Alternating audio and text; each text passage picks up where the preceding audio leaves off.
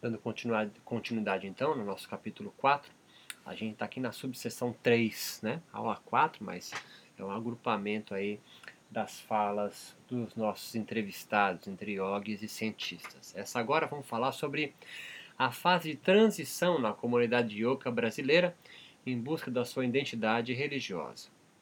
Como vimos em outros capítulos e aulas, né, o yoga moderno se adaptou muito bem no seu deslocamento da Índia para os centros urbanos das grandes cidades ocidentais. O racionalismo empírico da ciência proporcionou a popularização do yoga como promotor da saúde via suas repercussões fisiológicas, diminuição do estresse pelo relaxamento de suas práticas. O yoga terapia e o sincretismo religioso do professor Hermógenes no Brasil marcaram uma época mais híbrida do yoga. Por outro lado, o seu aspecto físico foi ambivalentemente sendo mais ressaltado do que as suas escrituras advindas da espiritualidade hinduísta. Nesse, esse fato autorizou novos yogas e agentes a agirem no micro-universo yoga brasileiro em formação. Inclusive cientistas, sobretudo a partir dos anos de 2000, com a influência do yoga e cientistas monges norte-americanos. Assim, a demanda também se diversificou. Nem todos buscam as aulas de yoga para transcendência e comunhão com Deus, mas para diminuir dores nas costas, emagrecer, aumentar o rendimento esportivo, etc. O que está em jogo, entretanto, defendo, talvez não esteja na preocupação pela elevação do aspecto corporal e medicamentoso do yoga em contraposição à sua espiritualidade mais original ou essência. A questão por trás no Brasil pode estar na transição da hegemonia de um discurso híbrido, mais sincrético, permissivo, para o despontar da ala tradicionalista, mais ortodoxo, em resguardo à legitimidade do yoga como espiritualidade singular no Brasil. Esse provável deslocamento sensível que vem ocorrendo imprime os tons de transição de discursos e marca a chegada de novos líderes e a saída de outros.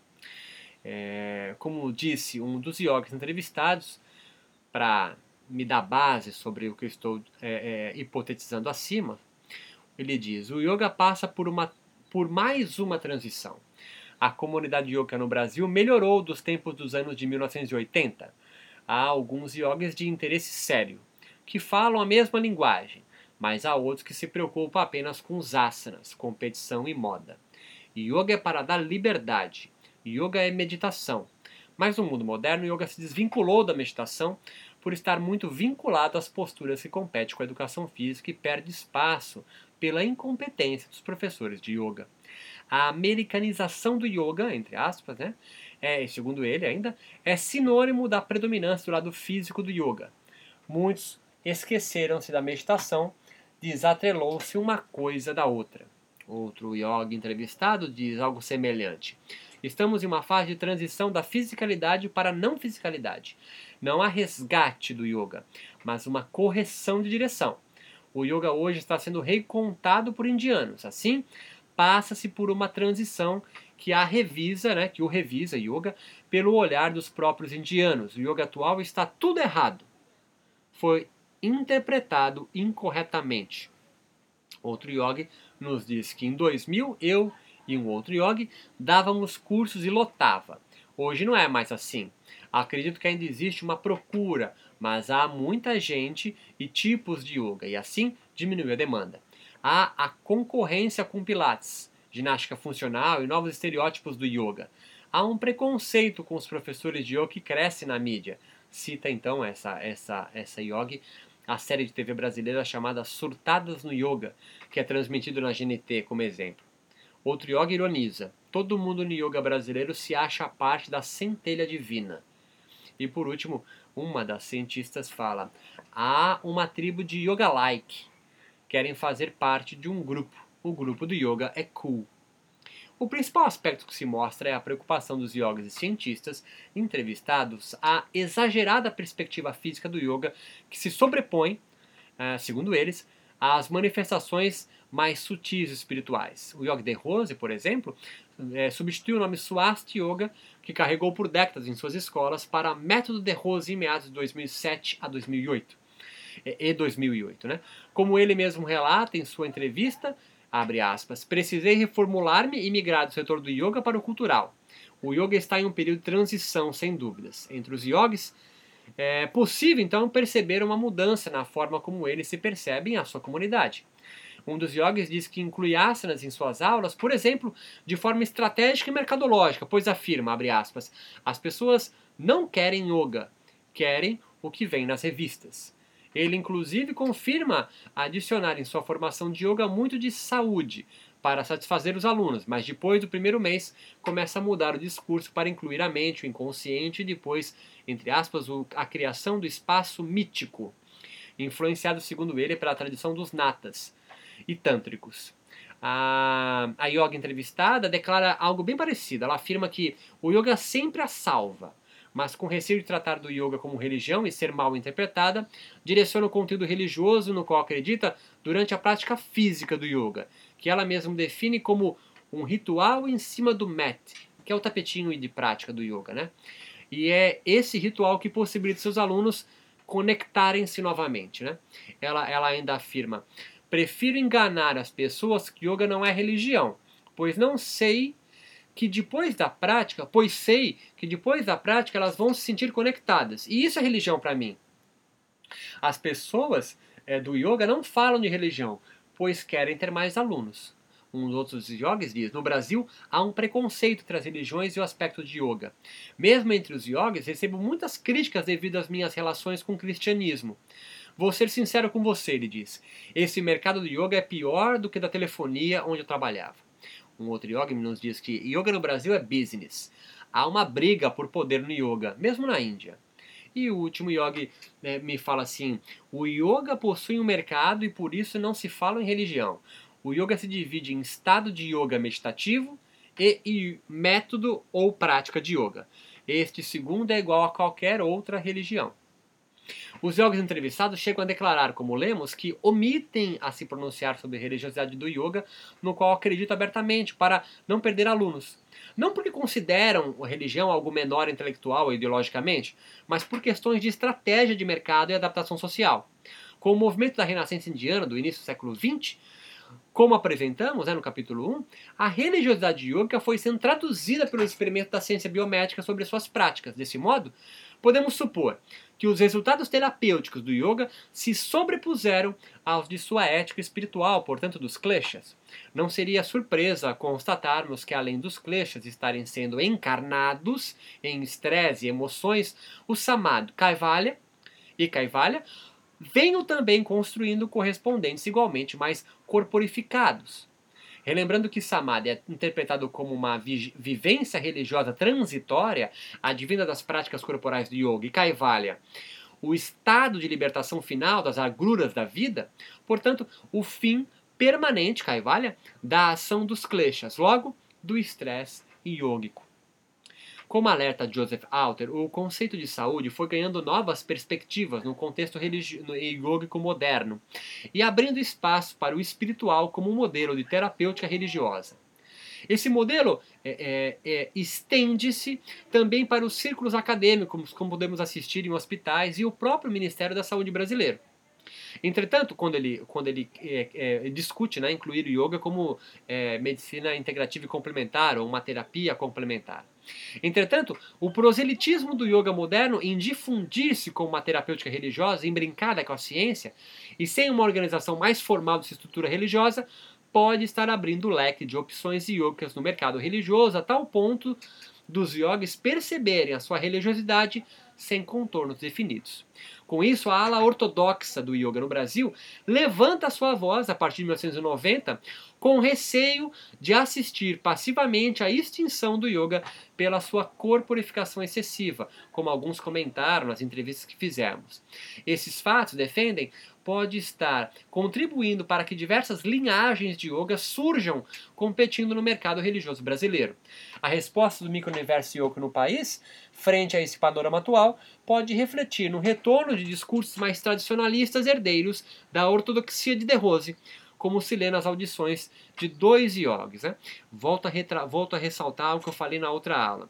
Quando eu digo que é, há uma ala herdeira da ortodoxia de De Rose, reitero, não que sejam discípulos diretos de Rose, apesar de uns serem, mas de que o discurso que eles implantam agora no Brasil, mesmo advindo de, de uma outra linhagem de yoga, de outro mestre de yoga pautado em outras escrituras, ainda mantém o mesmo teor de resgate da essência, de luta pela pureza do yoga, porque quando De Rose é, proclama nos anos 60 e 70 que o yoga dele é pré-védico, é, é, não há algo mais puro do que algo que venha antes dos Vedas. Se é verdade, se é mentira, se é, se é lorota, se é invenção, não importa. O que importa para mim, como acadêmico da religião, é perceber que há um yoga dentro que pertence a esse micro-universo do yoga e que possui um discurso X ou Y. E agora eu olho para esse universo novamente e percebo uma ala que também mantém um discurso parecido. Volto a dizer, não com os mesmos conteúdos, não com a mesma fala, não com o mesmo, é, é, é, é com a mesma, com o mesmo livro na mão, né? Porque agora eles vêm pautados em cima do Vedanta e do Vedas, muito em, em função do hinduísmo, e enquanto De Rose, não, o dele era pré-védico, era, era, era anterior a isso tudo. Mas é, é, é, o panorama, o contexto é igualmente de ortodoxia. Então, um dos yogis diz: o yoga é uma espiritualidade originalmente. Eu gosto da palavra resgate. Me considero responsável pelo resgate da tradição do yoga no Brasil. Faço parte de uma tradição ancestral de yoga. Há uns malucos neo-yogis que pregam algo diferente da tradição. Se utilizam de conceitos do Vedanta sem fazer parte da tradição e misturam com pensamento mágico. Eu sou contra isso. Eu sou um guardião da tradição do yoga original. Sou seguidor de um Siddhanta. A minha opinião não serve para nada, pois eu falo através da tradição, não do meu ego. Me preocupe em não distorcer a palavra do Vedanta, pois a visão do yoga é plenamente em si mesmo e plena. Não se pode ser acrescida e nem tirada. É uma posição ortodoxa, irredutível, tenho consciência disso e não me arrependo, pois respeito a tradição. O yoga é uma visão que mostra uma possibilidade para você perceber-se vinculado com algo que você já é e no qual você tem lampejos ou intuição, mas que você ainda não percebeu plenamente. É um método de transmissão dessa visão da tradição. Um outro yoga nos coloca: o yoga tinha uma verve de terapia no seu início aqui no Brasil. Haviam aqueles que praticavam o yoga como terapia. Isso foi errado. O yoga não é uma terapia. Então perceba, aqui é um discurso muito claro, né? De, de, de, de, uma parte dos yogis que eu entrevistei, percebe? Uma parte dos yogis que eu entrevistei mantém esse teor de discurso, de resgate, de fazer parte de uma linhagem, e há um outro conjunto que não. Ele é mais permissivo, ele é mais heterodoxo, né? A crítica dos yogis no Brasil dessa forma pode não residir na fisicalidade do yoga, mas no seu pragmatismo terapêutico, ou seja, pelo seu exclusivo uso prático na remissão de doenças psicofísicas. O que, percebe os yogis tradicionalistas, autorizam a entrada indiscriminada de cientistas, monges, né? É, é, com aquele termo que eu utilizei, né? e competição na legitimação das suas escrituras e práticas. No entanto, não há uma crítica direta à ciência, ou seja, a ciência continua importante, mesmo entre os yogis tradicionalistas, que se dizem portadores, responsáveis, paladinos né? da tradição do yoga, seguidores de um Siddhanta. É, então, é, é, mesmo não, não havendo uma crítica direta à ciência, assim, é, é, é, mas aos cientistas. Isso significa que a ciência continua importante aos jogos tradicionalistas, né? que se mostram a fisicalidade de suas práticas. Então, verifico que a reforma soteriológica do yoga em andamento com relação aos kleshas talvez não exortarão as descobertas científicas. Isso é um ponto importante. Né? Mesmo esse resgate da tradição não, não põe para fora as descobertas da ciência sobre yoga. Nem mesmo os yogis ortodoxos né, como eu citei acima aí, é, parecem tentar esse fato, né, tirar a ciência do yoga, não fazem esse combate. Abaixo escreverei com mais propriedade a dialética estabelecendo-se entre saúde, salvação e kaivalya, e relaxamento prático e samadhi, no intento de corroborar com estudos de outros países que já apontam o yoga como uma religião, como as pesquisas de Michelis, de Newcomb e de Jain. Então tem mais dois, duas passagens aqui. Um yogi diz: Não precisa ter fé no yoga, é fazer e vem a sensação. A ciência provocou uma certeza inabalável em minhas crenças. E eu não sei quais são as crenças. Né? As aulas de yoga precisam ser preenchidas de espiritualidade. Então ela, ele reclama aqui então que falta espiritualidade nas aulas de yoga. Não quero dar, outro yogi diz, aula de, para pessoas doentes. Quero e sempre dei aulas para pessoas sãs. Mas sei que, as, que a prática pode prevenir doenças, pois diminui o estresse posso relatar por experiência que os alunos vão percebendo que a saúde melhora com a prática. A prática de yoga aumenta a consciência sobre a própria saúde. Os yogis mais tradicionalistas parecem já ter percebido que a relação estreita ciência e yoga, estabelecida ao longo de mais de 100 anos, tem ultrapassado os ditames materialistas ciência empírica.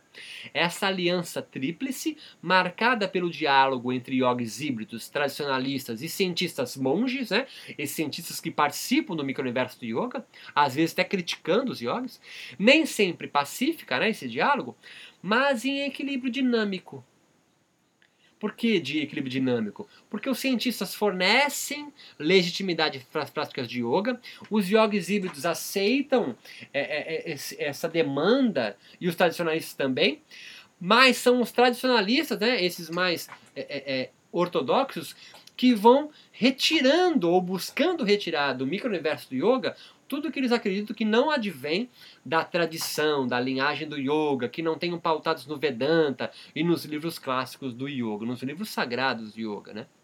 Então, por isso eu digo de equilíbrio dinâmico, mesmo com três grupos falando diferente.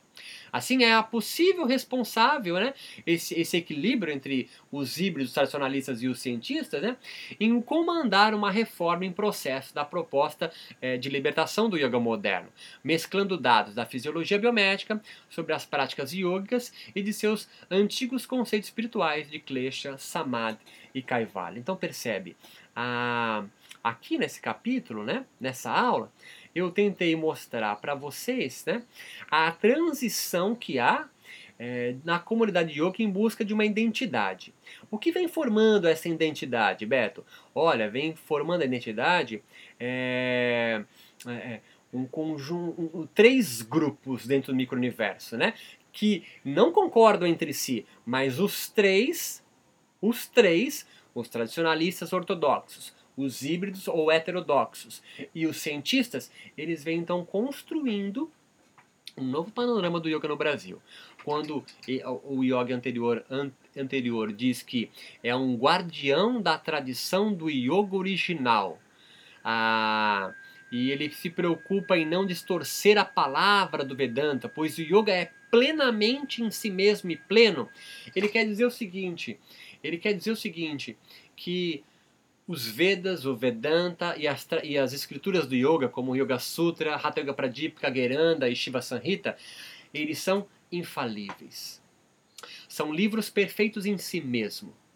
Portanto, não serve aporte de nenhuma outra área, nem mesmo da ciência, para dar suporte a eles, porque as escrituras sustentam-se por si mesmas. Essa é uma postura, então, ortodoxa quando você não aceita nenhuma outra, nem cristianismo, nem ciência, nem umbanda, nenhum outro lugar, precisa vir aqui é, no yoga, né? Aqui é o yoga, porque o yoga é perfeito em si mesmo. Essa é uma postura, então, ortodoxa que gera contenda com os híbridos, porque os híbridos aceitam. Eles, eles rezam o Pai Nosso, eles vêm da nova era, eles, trans, eles transformam é, a fisiologia sutil é, na linguagem, conceitos da fisiologia empírica. Então é claro que há uma tensão entre eles. E quando vem um cientista e diz que um yogi não deve é, falar sobre as escrituras, é óbvio que há uma tensão entre os três. Mas eles três formam um equilíbrio dinâmico. Então, se eu tirar, por exemplo, a, o aspecto científico do yoga moderno no Brasil, esse ponto é importante que eu amarro agora essa aula. Se eu tiro, então, o aspecto científico do yoga no Brasil, o yoga perde muito da sua legitimidade.